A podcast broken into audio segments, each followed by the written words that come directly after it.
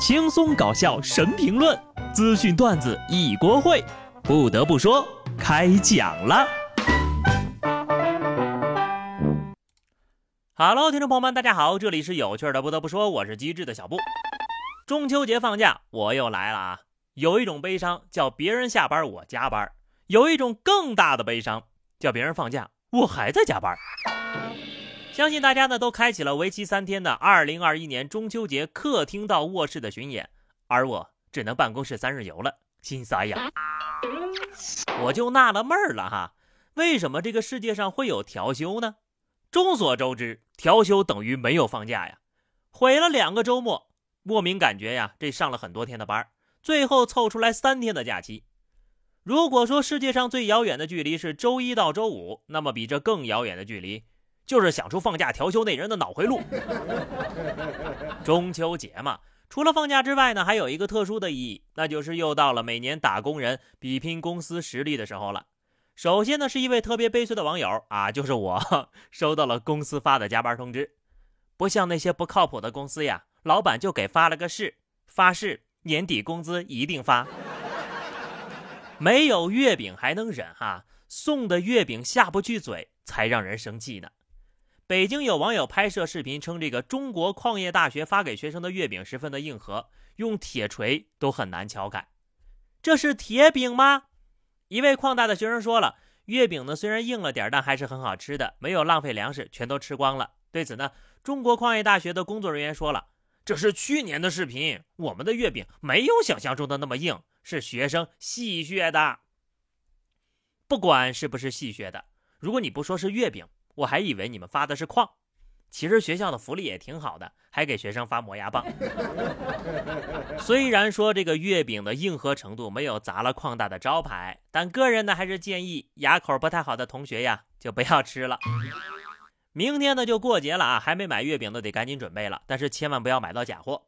最近呢，网上有一款 LV 月饼受到了热捧，售价五百块钱，公文包大小的皮箱，LV 标志的皮革，打开皮箱里面有六个装月饼的小纸盒。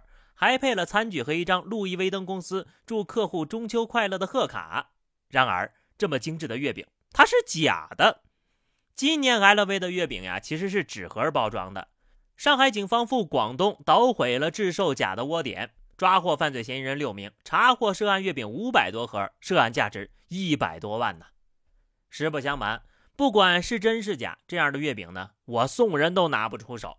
过于华丽，便显得情感的虚伪和距离。还有最主要的一点就是，真的假的我都买不起。当你看到某大牌奢侈品牌卖的很便宜的时候，那肯定就是假的了。因为奢侈品呢，从来不坑穷人，所以呢，买这个月饼的人基本都知道这是假的。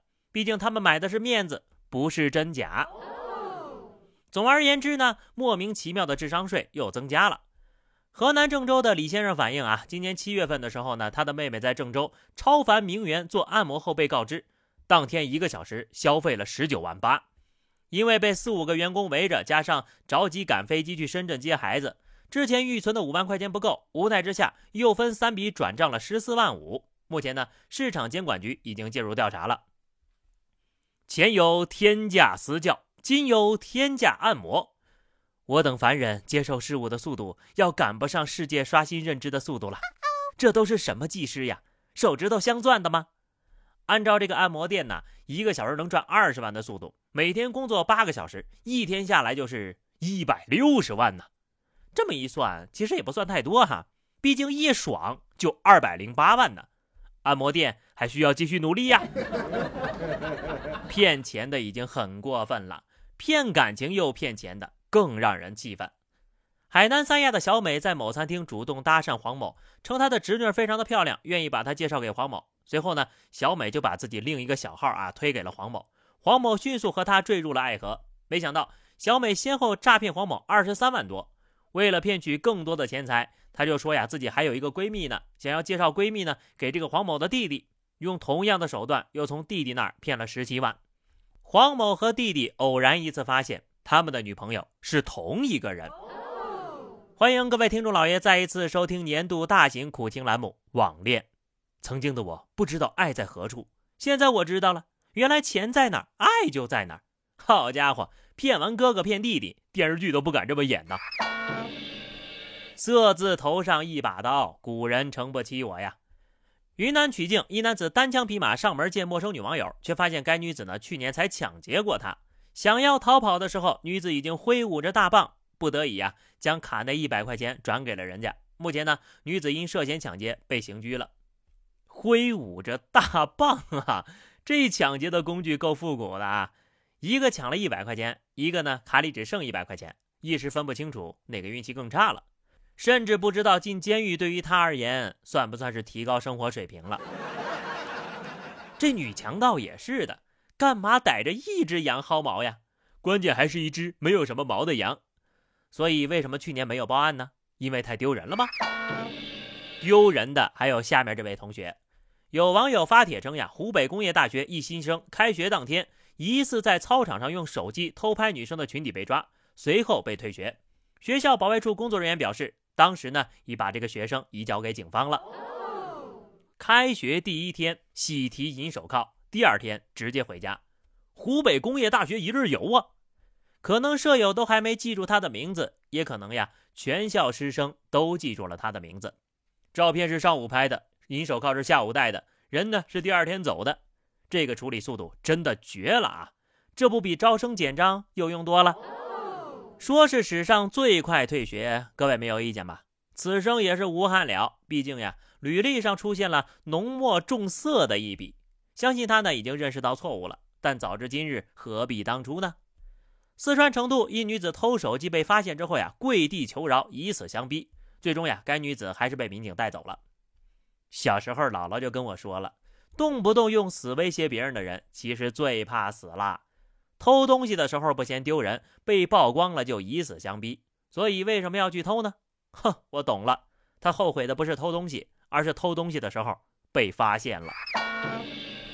小偷呢是不会有好下场的，小三儿也是。江苏南京，徐女士与丈夫黄某已经结婚九年多。一次偶然呢，徐女士发现丈夫给予女子的大量转账记录，金额有五二零的，有一三一四的，不等。进一步确定之后，发现两人已经来往四年。随后呢，将两人告上了法庭。法院认为，黄某在婚姻关系存续期间与赵某存在不正当来往，擅自将夫妻的共同存款赠与赵某，这种行为呢有违公序良俗，应为无效。最终呀，判决第三者返还十五万元的转账。这小三儿赔了身子有折金，哦吼，白玩儿！法官告诉你啊，找男人要擦亮眼，当小三没有好下场。当然了。小三儿该骂，渣男更该骂。这样的垃圾男人不离了，难道留着过中秋吗？赶紧甩了，开心过节了 哈！当然了，记得把钱要回来。就这样吧。那么以上就是本期节目的全部内容。关注微信公众号 DJ 小布或者加入 QQ 群二零六五三二七九二零六五三二七九，来和小布聊聊人生吧。下期不得不说，我们不见不散，拜拜。